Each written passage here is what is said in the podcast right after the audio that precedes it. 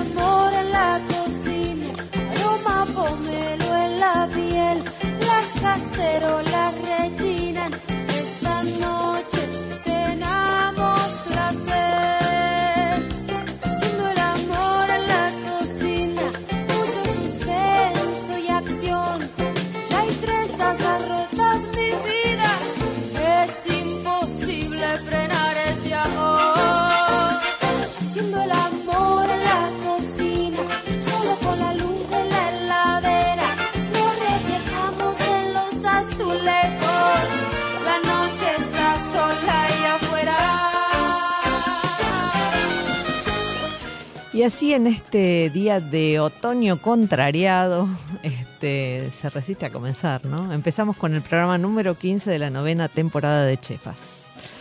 Y de invitado hoy tengo, bueno, alguien que me, que me transporta un poquitito al comienzo de mi vínculo con la gastronomía.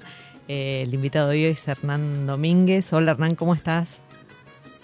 Hola, ¿cómo andás, Moni? ¿Todo bien? Muy bien, muy bien. Bueno, Hernán fue profe mío en el IAG este, hace más de 20 años. No, no, no sé, Buah. que 21, 22 me parece. ¡Guau! Tremendo, ¿no? No, diga, no digamos fecha. Pero yo era grande solamente, Hernán era muy joven. No, no, no, te, no te creas. Es verdad, ¿eh? ¿Cuánto tiempo? Sí, sí, un montón. Qué lindo, qué lindo. Qué linda Sí. época también. ¡Guau! ¿eh? Qué linda época, sí, sí. Sí, la gastronomía y la juventud eh, se llevan muy bien. Sí. sí, tal cual, tal cual. Después ya empezás a. Y bueno, después se hace más difícil. Sigue siendo linda, pero más del lado del comensal. Claro, claro, tal cual, tal cual. Bueno, bien, bien. Este, bueno, Hernán, Hernán es este dueño con, eh, con Lisandro Ciarlotti del, del, del restaurante Cal- Caldo en Mar del Plata. Eh, que la verdad que, bueno, nada, lo voy, lo voy siguiendo en redes sociales y me, me encanta lo que hacen y me encanta el destino Mar del Plata. Eh, así que voy, voy a empezar un poco por ahí. ¿Cómo, cómo fue que llegaste, Hernán, a, a Mar del Plata? Bien, a, a Mardel un poco eh, escapándome de Buenos Aires, ¿no? Sí. Estaba medio ya, ya Sí. cansado por allá, por el 2008 yo venía de estar haciendo un par de estalles en, en- en España Sí. y, y bueno, nada, este, con la docencia ahí también en el IAC, como decíamos recién. Y bueno, nada, un poco que me cansó el hecho de estar en, en una ciudad, digamos así, con, con esa impronta como la de Buenos Aires, que me encanta, que la amo, pero nada, a mí siempre me gustó vivir en un lugar que haya mar. Sí. Este, así que bueno, justo dio la, la- la casualidad que eh, estaba y estoy en pareja con una chica que es de acá de Mar del Plata, Ah, que para ese entonces ella vivía ya en, en Buenos Aires y, y no quería saber nada de repatriarse, de volver para acá, para la ciudad, Sí. Gabriela, que es mi señora. Este, así que le dije, no, vámonos para Mar del Plata, tenemos la familia allá, tenemos todo para hacer allá, sí. es una ciudad que es hermosa, que esto, que lo otro. Y bueno, nada, ahí como que decidimos un poco hacer eso.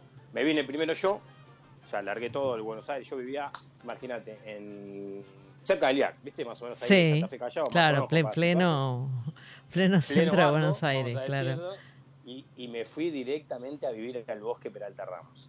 Así, un vuelo directo casi, a- ahí al, al medio, al medio de la nada.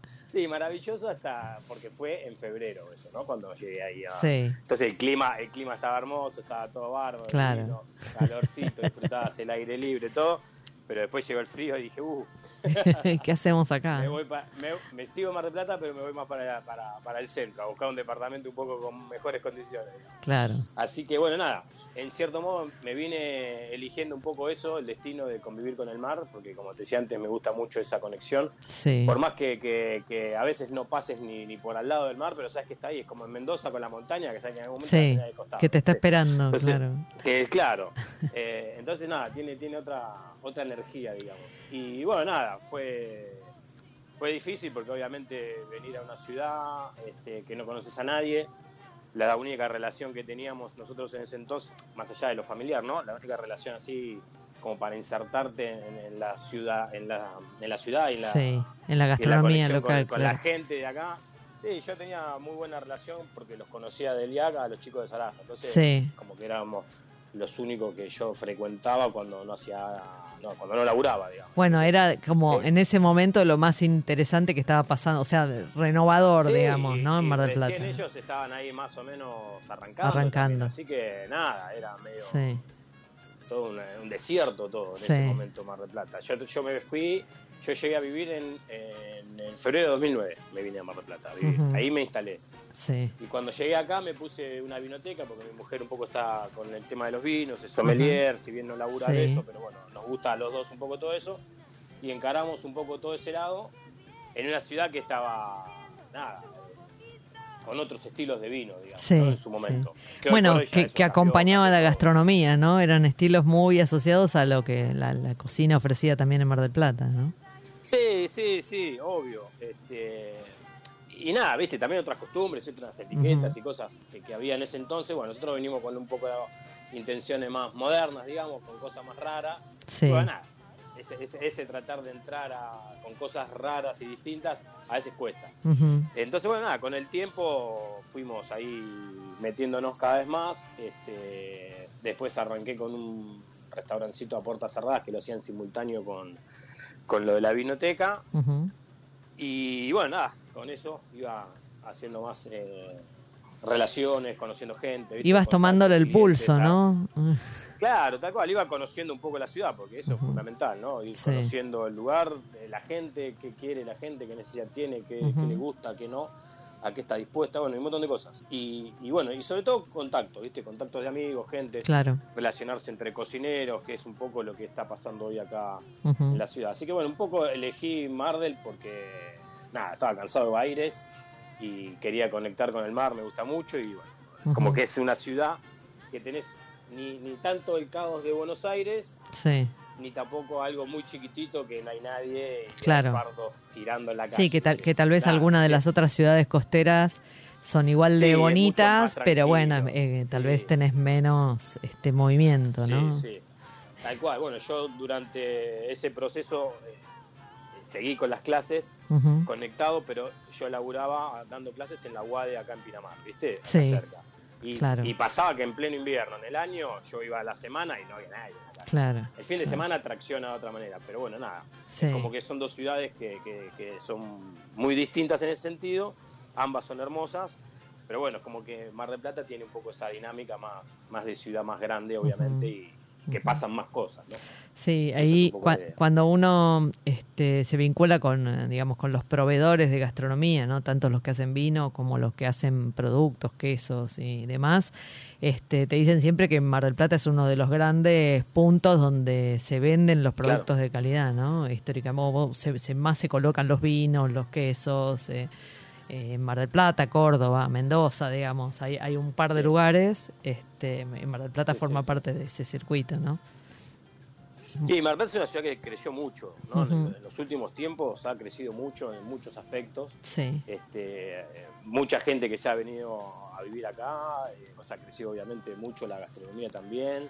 Este, no, no, está, está en un momento bastante lindo, digamos.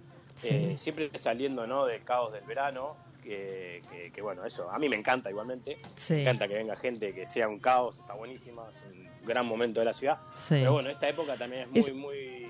Eso te iba a preguntar. También para venir a comer. ¿Cómo, cómo es? Sí, eh, estoy retentada. Eh, ¿cómo, cómo es eso de, mm, de dar, dar servicio, gastronomía, este, en tu caso, en una ciudad que, digamos, que como que va mutando estacionalmente? Es como si, como si le pasaran las estaciones, ¿no? A, a- a todo, digo, más Sí, allá de que le pasa la disponibilidad de productos, le, le pasa la dinámica de la ciudad, ¿no?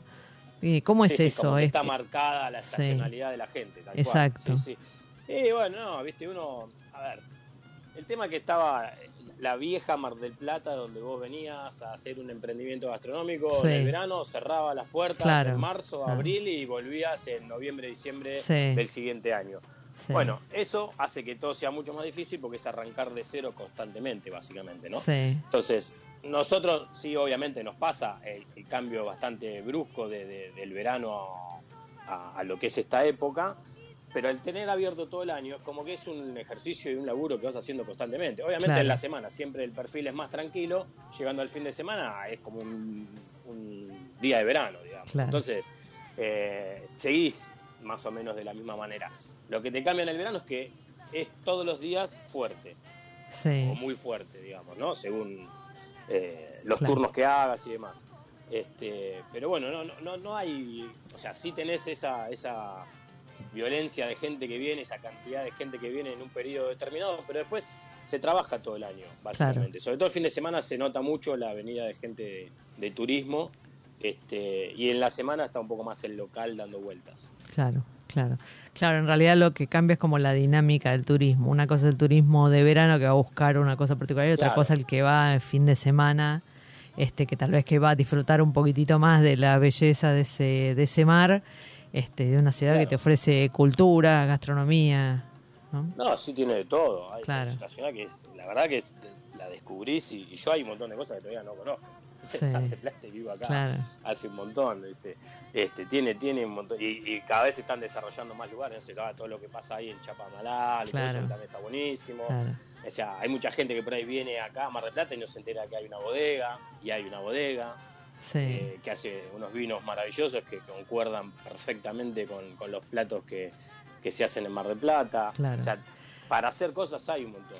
Ahí hace, hace un par de años un cocinero que había trabajado, un, un suizo que había trabajado mucho tiempo eh, este, para la familia Schroeder este, ahí en Patagonia. Boris, Boris, exacto. Hizo una movida, Sí. Boris Walker.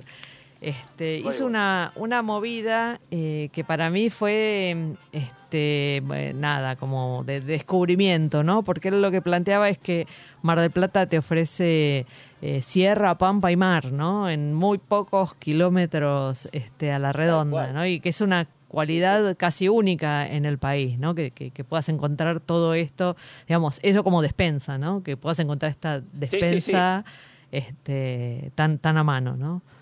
Este, tal cual, vos cuando, cuando estás acá por Mar es obvio que lo primero que haces es conectar con el mar, pero te moves un poquitito, no sé, 15, 20 kilómetros y te vas para el lado de todo lo que es el- la sierra. Sierra de sierra. los padres, O claro. sea, para el lado de Tandil y atravesás todo Claro. Tandil, Balcarce, todo eso. Y vos ves esos lugares que hay ahí, esas tierras que hay ahí, con el color ese negro Sí. de, de la tierra. Es decir, este lugar es maravilloso y todo lo que tire, la semilla que tires ahí, Sí. crece de una manera Sí. hermosa. Bueno, los, Entonces, los es jesuitas son el norte, ¿viste? Donde, donde los jesuitas han elegido para instalarse, eso, son un, de una fertilidad esos suelos que y, y todo, sí, ¿no? sí, sí. Sí, No, no es tremendo. La verdad que de, de ese sentido no nos podemos quejar. Un, un montón de cosas, solamente que saber aprovecharlas y bueno, nada, darle su, su, su impronta a cada cosa. Pero la verdad que es, es muy lindo todo el entorno que tiene Mar del Plata. Muy sí, lindo. sí. Bueno, y ahora contame cómo, cómo nació Caldo. Bueno, mira, Caldo nació como todas estas cosas que siempre nacen con una cerveza adelante. Eh, en esta en estas juntadas de amigos que, que- que de vez en cuando salíamos a tomar una cerveza y demás, bueno, Sí, estábamos con Lisandro, que bueno, lo nombraste recién, Lisandro Sí. Que es mi socio y, y dueño de lo de Tata también, eh, Patricio de Sarasa, que Sí. hablaba recién. Bueno, nada, tomando así cerveza, que esto y lo otro, y con ganas de empujar y de hacer algunas cosas más. Este, un día empezamos a charlar, ahí, che, ¿qué se puede hacer? Mar del Plata, tenemos que hacer algo. Yo digo, "Ah, hay que hacer algo con la pasta. Le digo, la pasta está, está, está instalada como pasta Sí. argenta, digamos, como la pasta que comes en Buenos Aires, como la pasta que comes en, en cualquier lugar de, de- de nuestro país, que es un estilo de pasta, es un perfil de pasta. Pero digo, por ahí estaría bueno encarar una pasta más al estilo italiano. un ¿no? poquito más estilo- purista, claro. una, claro, un poquito más purista, sin tanto jamón y queso, y, y más con más, más genuina, ¿no? Un poco Sí. más de eso, de, de buscar la región, de buscar, obviamente, primero la materia prima correcta como para poder tener una pasta un poco más firme, con un poco más de dente, ¿viste? Claro. un poco más de, de, de cultura italiana en sí y no tan argentina. Y ahí salieron a buscar Eh, harina, un- No, otro. ahí primero empezamos a delirar. A delirar. decir, Bueno, podemos hacer Claro. esto, podemos hacer esto, podemos hacer de acá, podemos hacer allá. Sí. Y hasta en un momento estaba, Pato estaba metido ahí en el proyecto. Ah, ¿viste? Pato dijo, vale, Pato, vamos a hacerlo entre los tres, vamos a hacer acá. va, va". Qué lindo tipo, Y- Pato. ¿eh?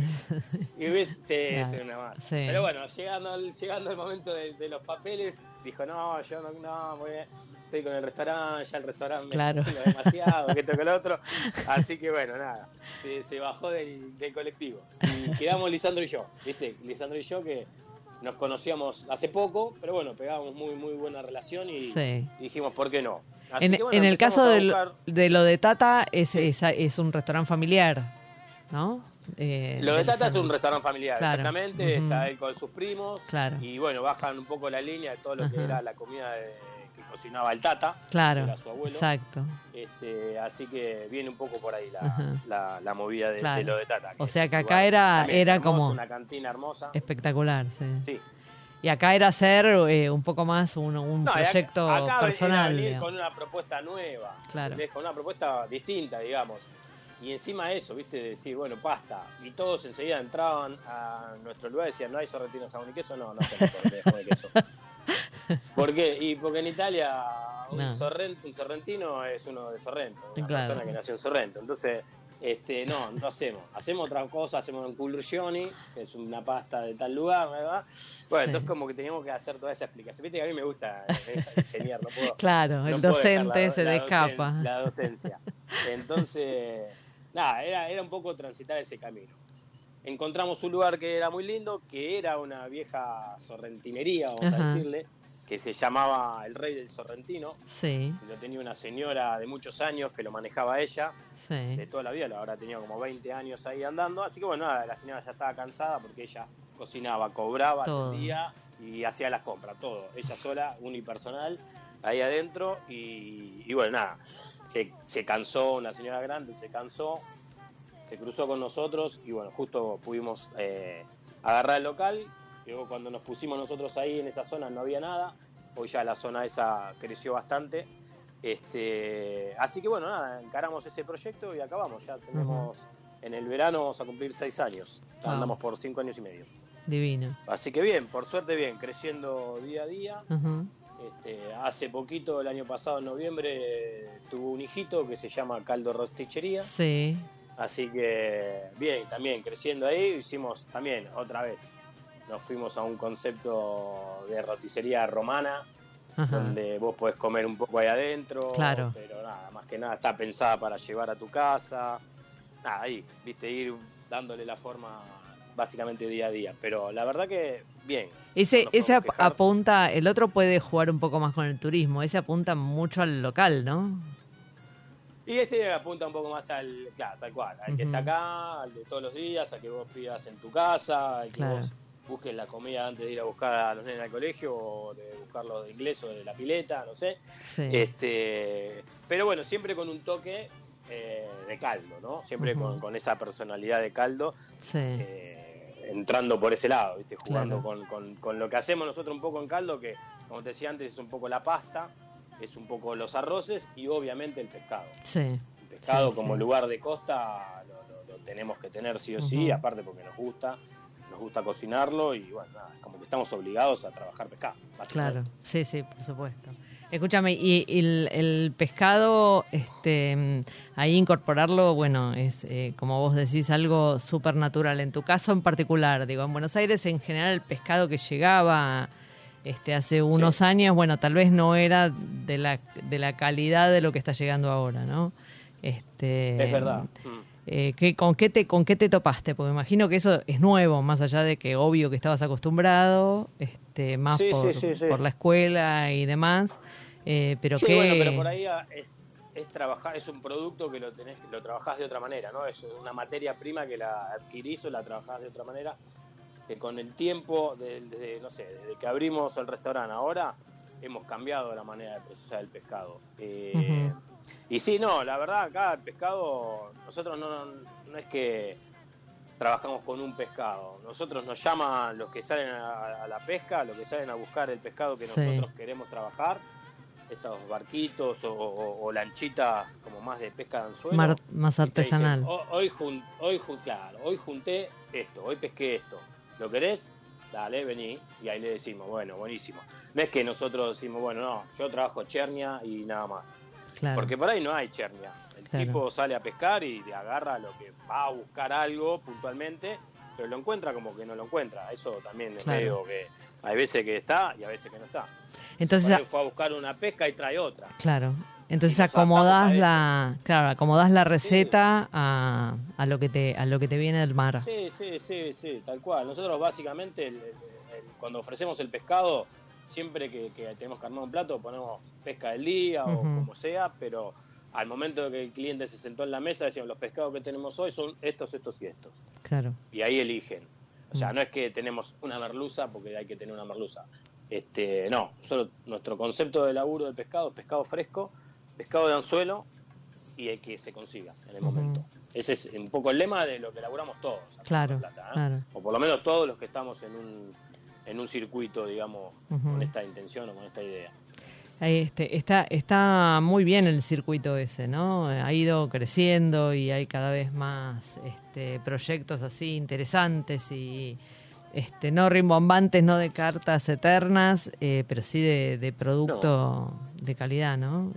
Está, está Yo buenísimo. creo que sí, eh, ha cambiado mucho, como te decía antes, de, de- por lo menos de que yo vivo acá en Mar del Plata, Sí, ha cambiado mucho y para bien la gastronomía, más con nada con este concepto de, de producto en todo aspecto, sea pescado, sea un tomate, o sea un zapallito, lo que sea. Sí. Y, y sobre todo el valor agregado que cada uno le pone, ¿no? Y esa, y esa energía de, de laburo en conjunto que hace que, que potencie la ciudad y que de esa manera también traccionemos y laburemos todos, cada uno Claro. dentro de su perfil y su estilo. Este, el, el- el laburo que se empezó a hacer con el pescado, un poco eh, se lo debemos a Pato, que fue uno de los, los, pioneros. eh, pioneros en, trabajar el pescado de una manera diferente.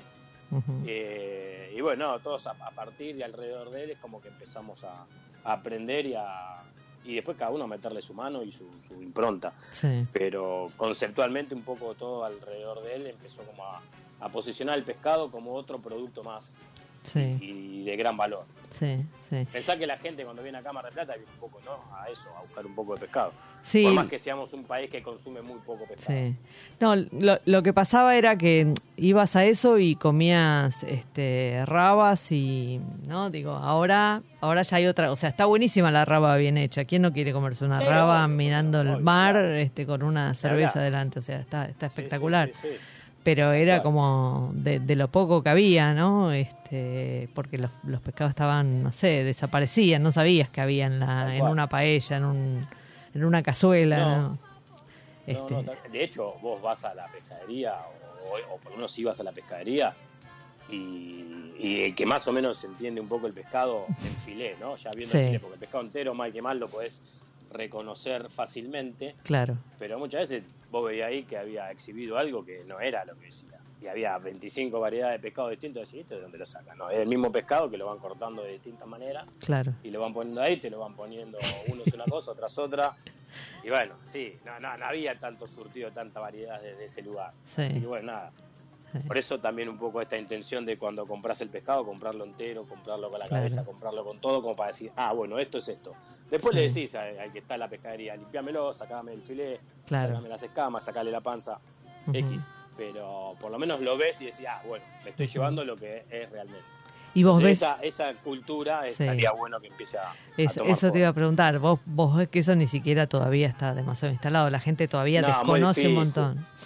La, carne, difícil. la carne de vaca no lleva puestos, ¿no? Se, se roba todos los escenarios. Sí, sobre todo, y así todo, vos vas a la carnicería y preguntás, ¿y eso que Sí, sí, es cierto. es Cuando cierto. ves el, mu- ves el músculo ahí, yo creo Sí, que sí. reconoces dos músculos. Sí, sí, el pelleto y el lomo. lomo, Bueno, tal cual. Sí, solo. O el matambre, ¿no? Obviamente. Bueno, que lo ves sí. ahí arrolladito. Sí, que capaz que no cuesta. uno de vaca de uno de cerdo. Tal cual, puede ser, eso sí. Este, pero desde ese lado es como que sí, nos cuesta a veces un poco tener esa... Y se entiende, ¿no? Porque es mucho más de vos una carne, vas, la comprás así como está, a lo sumo le sacás un poquito de grasa, le sacás un poquito de tejido y lo que sea y la cocinás. Sí. Si compras un corte entero. Vos un pescado entero en tu casa es más difícil.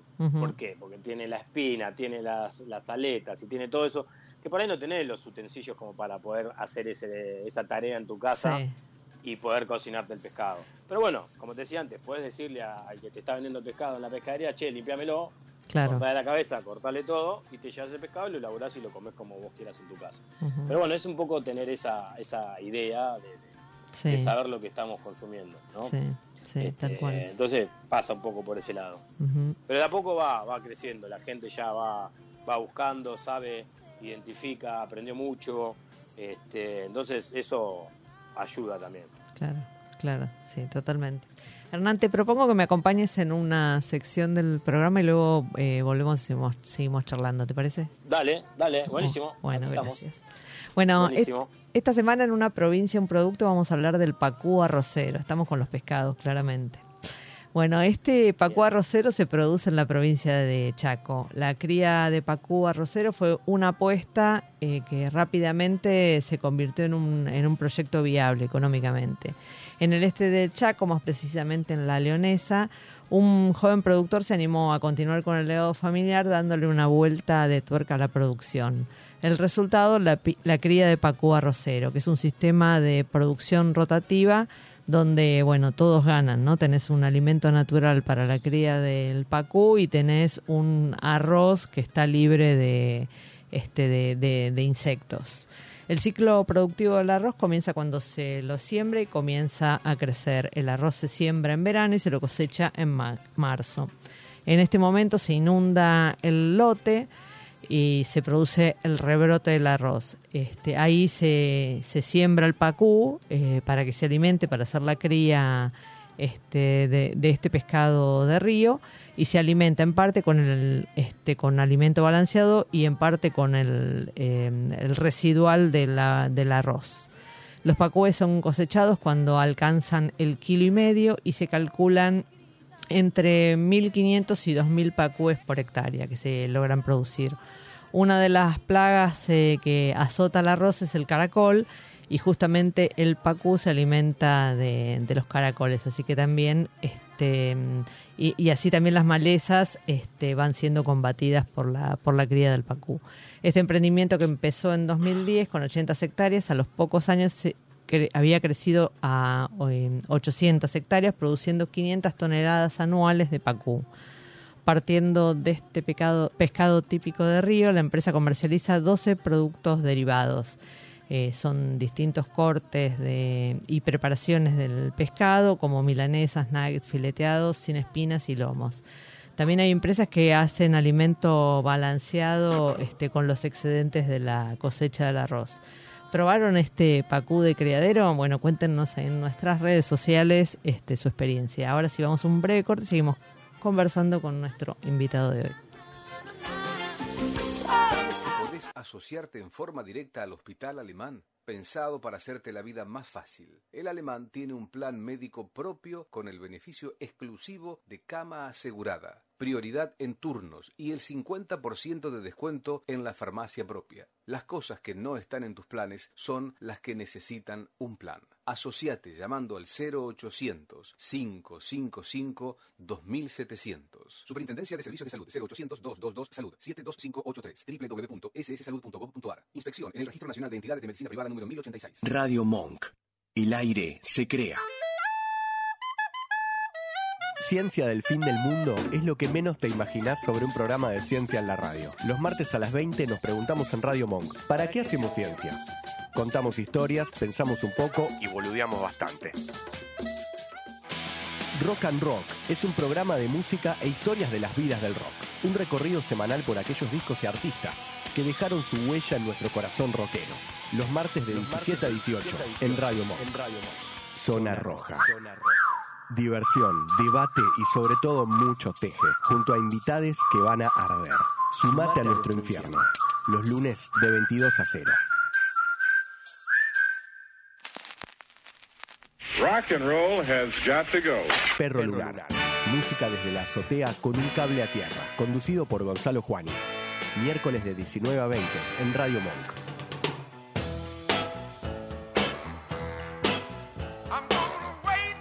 Escuchanos en www.radiomonk.com.ar o descargate nuestra app, disponible en Play Store como Radio Monk.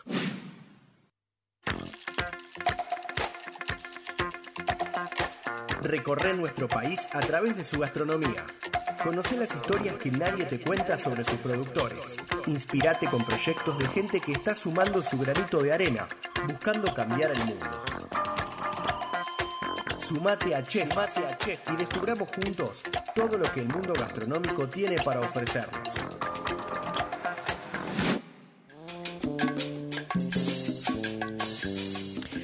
Esta semana en Productos con Indicación Geográfica vamos a hablar del vino del Valle de Sarmiento, en Chubut. Eh, te contamos sobre esta nueva indicación geográfica del país. Se trata del Valle de Sarmiento, en la provincia de Chubut, donde se producen los vinos más aust- australes del mundo.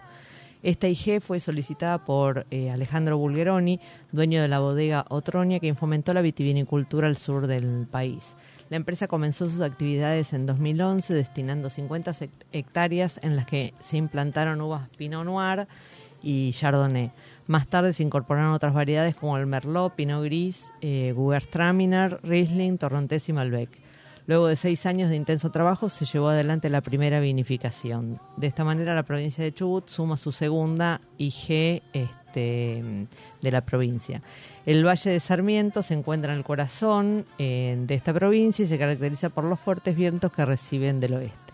Además, en verano la luz solar alcanza las 16 horas de insolación y las temperaturas son tan oscilantes que van de los 0 a los 30 grados. Todas estas cualidades hacen que los vinos producidos en esta zona merezcan su propia IG. ¿Probaron vinos del sur argentino? Bueno, dejen sus comentarios por favor en las redes sociales arroba Chefas Radio. Y ahora sí seguimos con nuestro invitado, Hernán. Este, ahí me, me comentabas eh, hace un ratito sobre mm, esta- estos pescadores artesanales. ¿Cómo, cómo es ese vínculo? ¿Cómo, ¿Cómo te vinculas? O sea, lle- llegás tal vez por el contacto de alguien, sé yo, pero ¿cómo ahí construís una, una relación? Y un, un poco, como te dije antes, a medida que te vas metiendo en proveedores o, Sí. o contactos gastronómicos, te van pasando y bueno, y se arma como un circuito. Eh, nosotros un poco esa parte la teníamos más aceitada porque Claro. bueno, Lisandro con Tata ya viene trabajando hace bastante tiempo con, con pescado anzuelo y demás, entonces bueno, era como comprar para los dos lugares. Sí. Eh, y, y bueno, nada, y ahí con el tiempo va generando un poco esa relación en función de, de- también de lo que más o menos necesitábamos. Si, bueno, nos gusta trabajar tal o, eh, o cual variedad de pescado, bueno, si ellos van en busca de eso, cuando apenas salga, bueno, avísame. Claro. Y después otra cosa que es eh, bastante puntual es, nada, ellos te llaman. Yo me meto Sí. al agua, salgo y te digo, tengo tanta cantidad de pescado, ¿la querés? Y si vos dudás, decís que sí, que no, bueno, se van, se Claro. van con otro. Y si le dijiste que no un par de veces, como que ya después Ya te tienen más en cuenta. Claro. Entonces, nada, es, es esa relación comercial de decir, bueno, dale, vame, bajame, Claro. vamos viendo, dejame una cantidad, anda por acá con otro. Este, porque, bueno, nada, ellos el pescado, cuanto más rápido se lo saquen de encima, mejor. Porque ellos no, no lo llevan a una planta que después lo distribuye a pescaderías y demás. Claro. Ellos agarran, cargan los, los, los cajones, te llaman por teléfono, lo querés, y aparte te llaman a cualquier hora. Por ahí es muy gracioso. Vos estás en el restaurante y ahí son las 10 y media de la noche y entran con todos los pescados papá, Claro. papá, por el medio del salón. Este, así que bueno, es un poco esa la, la manera. Bueno, No, pero no es como, es la, es la magia, ¿no? Sí, sí, sí. No, y la gente se vuelve loca cuando Claro. así que entran así. Aparte los ve el pescado que entra brillante, con nada, Claro. es hermoso. Claro. Este, es muy divertido. Pero bueno, sí, es, es un poco ese el formato que tenemos. Y es que la, la naturaleza no espera, y en el mar menos todavía. ¿no? ¿Quién, quién manda? ¿A Tal qué hora cual. se puede salir? ¿A qué hora se vuelve? No, porque ellos por ahí están volviendo, no sé, a las empiezan a volver a las 6 de la tarde de adentro del mar y por ahí Sí. se fueron dos horas, dos horas y tres o tres horas para adentro Sí. y hasta que llegan, hacen todo el laburo que hacen con el barco, cargan y te salen a, a repartir y te llegan a las 10, 11 de la noche al restaurante. Sí. Sali- Es ¿Saliste, tremendo. sí. ¿Saliste alguna vez de pesca con, con ellos? O? Eh, salimos una vez, bueno, hace muy poquito hicimos, en, en marzo hicimos un documental. Sí, vamos a hablar eh, del que pez Se limón. llama, bueno, de ese, vamos a, salimos hace poquito a hacer esa, esa aventura. Yo no me había embarcado nunca, Ajá. nunca, nunca jamás. Creo que, no sé si tuve alguna experiencia de pesca en algún momento, alguna de muelle, nada más, Sí. así de chico. Este, pero digamos que no, no, no, no es algo que lo tengo en mi naturaleza, digamos, ¿no? Sí. Este, pero bueno, eh, sucedió esto de ir a, hacer este documental, que la verdad fue una experiencia súper interesante. ¿Por qué se les ocurrió, Hernán, hacer este documental? No, se le- se le- la idea fue de Lisandro, Sí. un poco medio como a, a continuación que él hace poco había hecho su libro de. Tata y medio como que fue un poco Sí. continuando un poco con eso. sí. Y, y porque nada, porque es un ejemplar que la verdad marcó una diferencia gastronómica eh, importante. Entonces, yo creo que, que viene un poco por ese lado. Con- Contanos y- del pez limón, ¿qué, qué particularidad tiene? Y primero que es un pescado que a mí visualmente me, me, me gusta. ¿sí? Es un pescado lindo, vos lo ves y es lindo. Sí. Yo siempre digo, hay pescado que vos lo ves abajo del agua y te da miedo, no sé, un mero, que viene Claro. con toda la boca así, con toda esa, esa cresta de espinas que tiene, que parece Claro. un punk. Este, este no, este es lindo, es aerodinámico, ¿viste? tiene una forma, parece un avión, Sí. eh, tiene un color medio gris azulado, con esa faja amarilla brillante que tiene. Es un bicho lindo, Sí. lindo, lindo. Cuando lo ves, la verdad es un bicho lindo. Y después, gustativamente o culinariamente, es un, un pez muy versátil, ¿sí? Eh, es un, un pez que, según la época de, de- de la temporada que lo agarres, tiene más o menos grasa y te va dejando distintos sabores en, en- en la boca. Es un pez con, con una grasitud muy pareja, este, que se funde mucho, por eso también es tan amable comerlo crudo Sí. y creo que casi todos lo, lo- lo valoramos más de esa manera. Eh, entonces nada, es una carne blanca, linda, brillante, o sea, tiene todo a favor para mí el- Claro. el, pescado ese. Eh, como tantos otros, ¿no? El besugo también es otro pescado que, que me gusta mucho para Sí. este tipo de, de platos así crudos, porque es medio, si bien no es de la familia, pero es eh, tiene, tiene una carne blanca muy linda también. Pero bueno, es como que este, el porte que tiene, el tamaño, es un bicho grande. ¿De, qué- de, qué- de cuánto estamos hace- hablando de peso? Y ponerle que va, obviamente depende de lo que vayas y agarres, ¿no? Pero normalmente eh, podés tener de 3 kilos a 8 o 9 kilos, más o menos, Claro. este, de tamaño.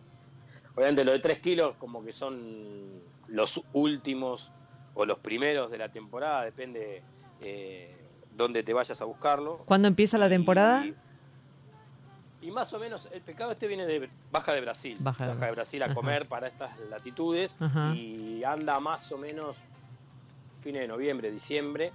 Viene para la fiesta, viene para el verano. ¿viste? Bien. Este Viene, con la, viene con la sombrilla. Se sabe que se pone bueno Mardel. Claro, viene con la sombrilla y la reposera. Eh, viene para esa fecha, viene bien para el verano. Todo lo que es diciembre, enero, febrero, marzo y hasta hace poco todavía estuvieron sacando. Yo creo que por ahí alguno que otro sale ahora. Sí, Pero ya en esta época se empieza a poner más fría el agua y se empieza a ir también. sí. Entonces Y- vuelve ahí para Brasil. ¿Y qué, ¿Y qué pasaba que de repente apareció ahora? Porque el besugo, yo el mero lo, lo escuchaba, o sea, escuchaba Sí. todos los demás, pero de repente el, el pez limón apareció y no sé, como si hubiera bajado con un, este, con, con, de lo- con los extraterrestres, ¿viste? Y fue, Sí, sí, sí, sí, algo raro. de repente apareció esto que es como una maravilla este, de sabor eh, y que, que los, los cocineros están fascinados. Este, Y mira, yo creo, por un lado, eh, el pez limón hace, hace un montón que hay, ¿viste? Claro. Empezaron a, en su momento lo, lo pescaban y te traían esto y ya no sé qué es, si querés, te lo dejo, decime vos, no Claro. sé. Y valía lo mismo que un besugo, por decirte un, precio Sí. de mercado, ¿no? sí, En, en su momento. Estaba, no sé, estaba 400 pesos el kilo eh, hace años atrás, sí, como te vendían otro pescado. O sea, era un pescado más en ese momento. Ujú. Claro, lo que pasa es que después, bueno, culinariamente se empezó a laburar, se empezó a desarrollar, se empezó, como te decía antes, a ver el porte que Claro. tenía, el tamaño que tenía, las, las virtudes que tiene la carne. Y, y era como un salmón rosado, pero blanco. Blanco, ¿viste? claro. O sea, entonces empezó a tener ese protagonismo. Yo creo que fue el fiel reemplazante hoy por hoy de- de- del salmón rosado claro. este, en, en su porte y en, y en la posibilidad que da, porque es un bicho grande que, que te rinde, ¿no? Entonces tiene mucho rinde. Vos a veces, no sé, un besugo o un Sí. mero le sacás la cabeza y te quedó más chico el cuerpo que lo que era de cabeza. Entonces, bueno, tiene mucho rinde desde ese lado. Claro. Eh, pero bueno, con el tiempo se fue popularizando. eh, acá se trabajó mucho, empezó a llegar a Buenos Aires, en- a Buenos Aires también se empezó a, los cocineros de allá lo empezaron a laburar mucho y bueno, y como todo lo que va teniendo demanda, va teniendo mayor precio después, ¿no? Eso Claro, es lo que, claro. lo que va pasando un poco con, con los pescados. Y yo creo que este tiene eso, ¿no? Como que fue para los que laburan con el sushi y todo eso, fue como el fiel reemplazante del Claro. salmón blanco y, y donde también la gente se animó más a consumir una pesca blanca cruda, que antes era raro. Sí, O sea, vos lo único crudo que comías era un, un salmón rosado. sí. Y hoy por hoy ya eso... Era un jamón no crudo, claro. Claro, tal cual, tal Sí, cual, tal sí. cual. Sí, sí, sí. Sí. Este, así que bueno, nada, eso un poco, que se, se, se empezó a posicionar con el tiempo. Ya lleva varios años eh, este pescado, pero al principio te digo que venía en, en el mismo cajón que venían otros, Claro, y, y era uno más. claro, Lamentablemente ahora ya no. claro, claro. Es un secreto a voces. y sí, porque ahora ya es un delirio, se hace, no te digo que seas impagable, pero bueno, nada. Pero claro, tiene. También es un pescado que es más difícil de pescar, ¿eh? no es tan Sí. fácil de pescar. ¿Por Por qué? eso te decía antes. ah, No, porque lo tenés que ir a buscar más lejos. Ajá. Tenés tenés que, que me- buscar tenés mucho que más a- meterte más, a- más adentro. Lo, lo tenés que ir a buscar más lejos. Tiene otra técnica de pesca. Es un pescado que, que- que está en sus tres niveles de agua. Está abajo, está en el medio, está arriba. Entonces vos lo puedes pescar de dos o tres maneras. Este, es un pescado mucho más movedizo. Sí, Es más difícil, es más difícil. Es mucho más vivo, más veloz, no se queda quieto. Está todo el tiempo en búsqueda, está todo el tiempo en movimiento. Sí. Este, a diferencia por ahí de otros que labura, que están todos juntos ahí, que tirás la cañita y lo levantás, o lo levantás más en, en arrastre. Eh, es, es distinto, se pesca distinto. Y ya de por sí lo tenés que ir a buscar a otro lado. Ya Mm. te digo, nosotros cuando hicimos este documental, eh, salimos recontra re temprano y tuvimos como dos horas y media dentro del agua. No se veía la ciudad donde Claro. frenamos. ¿Cuánto, cuánto se metieron, no sabe- sabes? No. Oh, no, te digo en tiempo, dos horas, dos horas Claro. y media. Para Claro, adentro. para adentro. Este, no sé ni dónde Ni- estaba. Claro, ni idea, ni idea de kilómetros. Lo que, te lo que te digo es que no se veía la ciudad. Claro, Y claro, estaba sí. claro, estaba Sí, todo sí, bien, sí.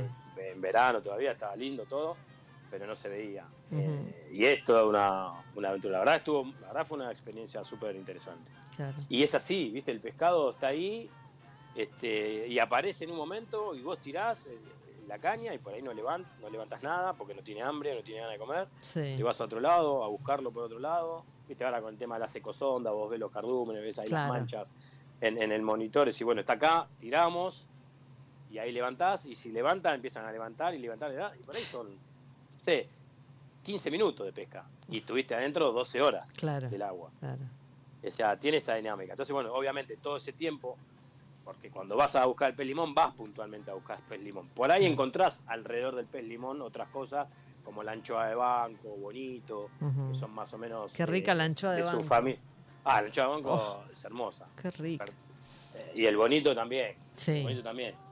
Lo que pasa que, bueno, también entre sí compiten por la comida y se van moviendo, ¿viste? Entonces, bueno, eh, es un poco la situación de búsqueda que hace que, que sea más caro porque no lo encontrás tan fácil el bicho. Entonces, eso es lo que yo creo que también Claro. hizo que, que despegue mucho más el precio. Claro, salí- salís a buscarlo especialmente. Los demás te Sí, vas metés y vas agarrando Sí. lo que vas agarrando, Sí. digamos. Sí, sí. Supongo. A ver, un besugo lo puedes llegar a agarrar de orilla, o más o menos de orilla. Claro. te claro. vas a- al puerto o te vas ahí a, a, a donde está el Cristo, acá en el puerto de Mar Plata, Sí, que está bastante adentro, tiras un poco la caña y por ahí sacás un besugo o sacás otra cosa, ¿entendés? Ujú. En cambio este lo tenés que ir a buscar, sí. tenés que ir a buscar. Y bueno, todo eso tiene un costo, tiene una dinámica, tiene un montón de cosas que hace que obviamente después se traslade al precio final de- del Claro, producto. claro. Pero bueno, como Claro. la demanda también marca, hace que después Por- se dispare mucho. Claro, claro, por supuesto. Yo tengo la, la impresión de que mm, ayudó mucho a la disponibilidad de producto. Digo, estaba disponible, pero a empezar a usarlo, a empezar a encontrarlo en la gastronomía, este, la, la gastronomía oriental, digamos, ¿no? Bueno, también Sí. la, la peruana, pero digo, nos, nos metió Sí. como en otro, nos acercó un producto que nos lo estábamos perdiendo, ¿no? Como consumidores. Sí, tal cual, sobre todo Perú. Perú se, trabaja el pez limón hace un montón. Sí. Eh, lo tienen, nada, es un pescado más como para nosotros también. Para nosotros también es otro otro pescado más. Y, y si lo tenemos, lo laburamos nos encanta. Claro. Y si no lo tenemos, no nos volvemos locos tampoco. Claro, No claro. Es algo, uy, no, hoy, hoy no abro el local porque no tengo pez limón y la gente se vuelve. Claro. Si está, está, lo vendés, sale al toque, es el primero que sale. Y, y después están los otros que también tienen, obviamente, sus virtudes y son riquísimos, como te decía antes, como decías vos. La anchoa banco. La anchoa Claro. banco es un pescado que no tiene marketing básicamente, Sí. pero es riquísimo. También es grasoso, es una carne Claro. un poco más oscura y demás. Y es súper rico, Súper. súper rico es. Sí, La verdad que hay un montón de pescados que están buenos. Sí. Este, y cada cual tiene su maña de trabajo. sí. Así que es un poco, nada, dejarse llevar y si te gusta comer pescado, el que te ofrecen y está fresco, dale para adelante. Claro, claro. Es, que es conseguir un lugar que te dé confianza y entregarse, Tal ¿no? cual, Tal cual, Casi tal cual. ¿no?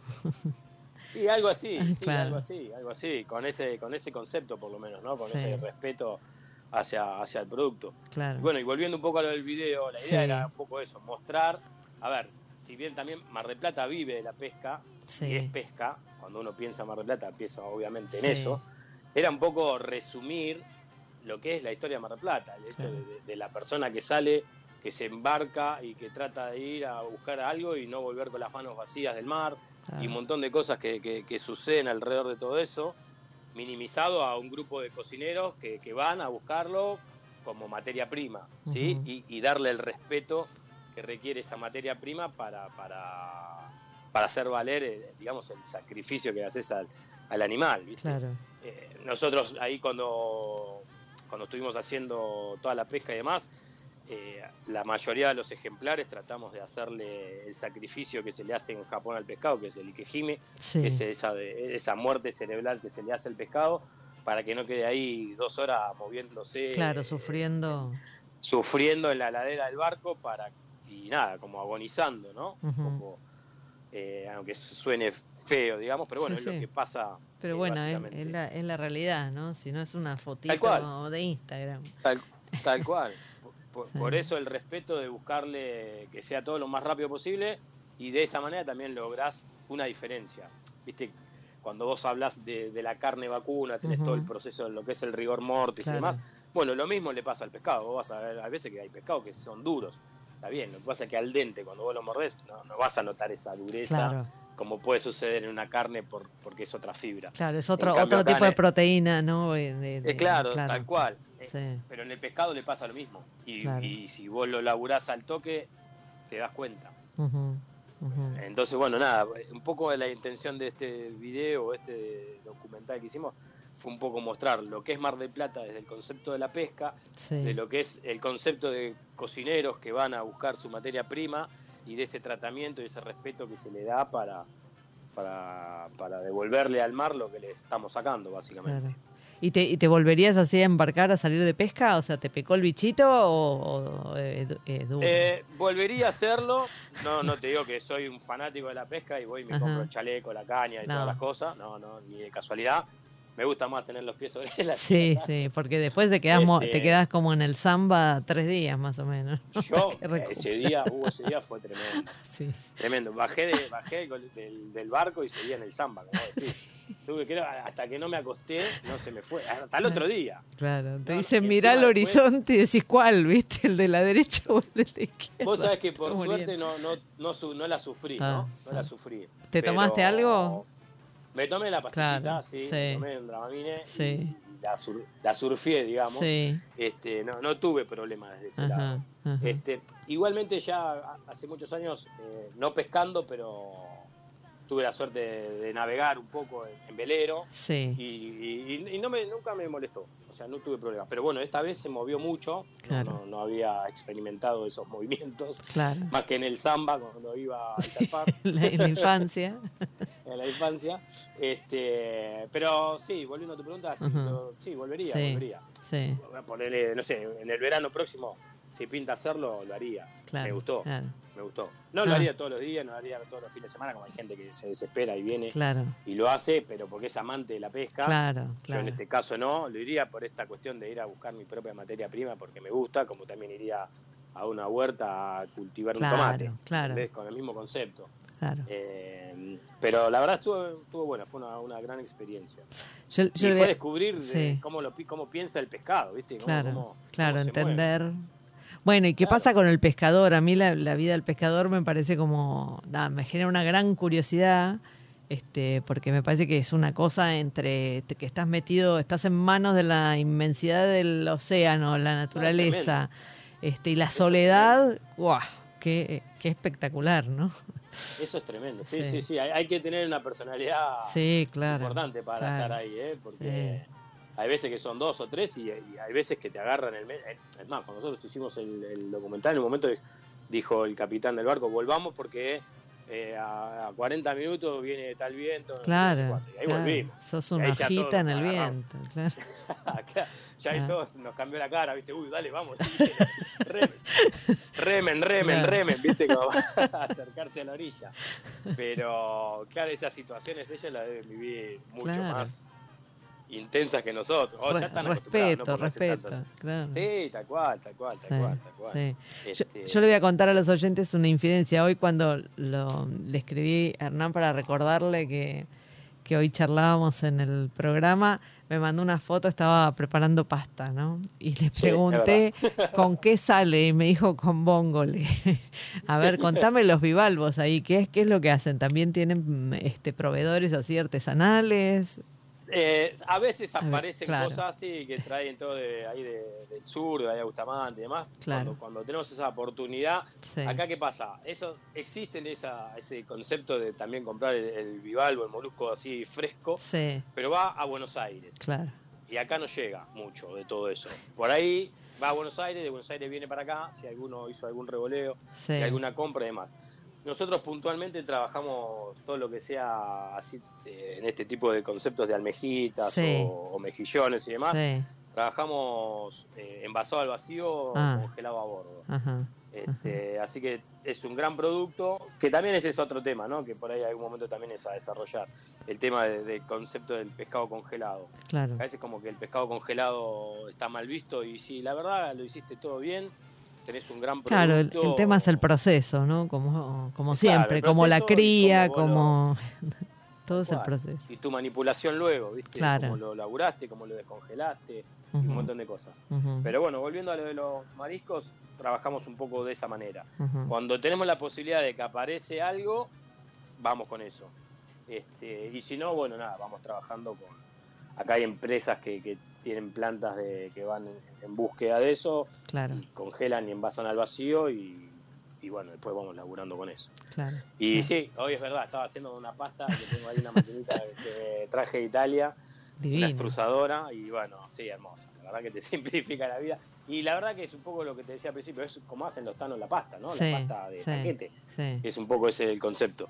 Y, y sí, esas, estaba haciendo ahí unos mafaldines, que Sí, te mostré. Que, exacto. que es como una cinta onduladita. Como un rulito. en los laterales. claro, Sí, Claro, como un rulito en los bordes, que está buenísima y tiene muy buena textura. Y, y bueno, esta, en esta oportunidad la hacemos con una bóngole, que son como unas almejitas que, que conseguimos chiquititas, muy lindas, sí. y con un poquito de peperoncino, Ajá. vino blanco. Vino blanco, claro. ajito.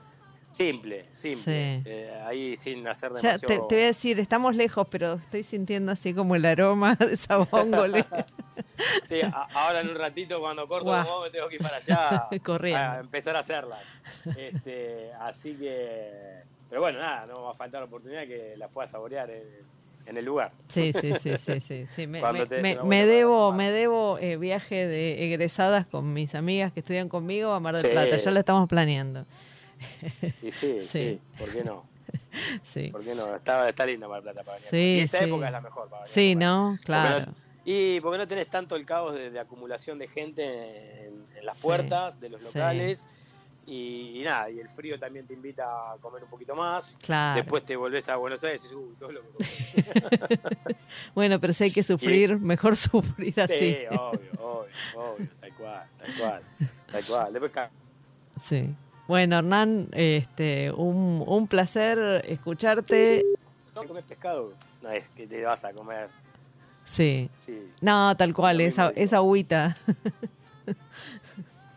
bueno, nada, un placer escucharte. Este, eh, nada, me encanta, me encanta lo que está pasando con Mar del Plata y me encanta saber que vos sos parte de eso, así que felicitaciones. Bueno, muchas, muchas gracias, un placer para mí que me, que me hayas llamado, que me hayas conectado, bueno, poder charlar un poco de lo que hacemos acá, de, de- de lo que es Mar del Plata hoy, de lo que le pasa a la ciudad.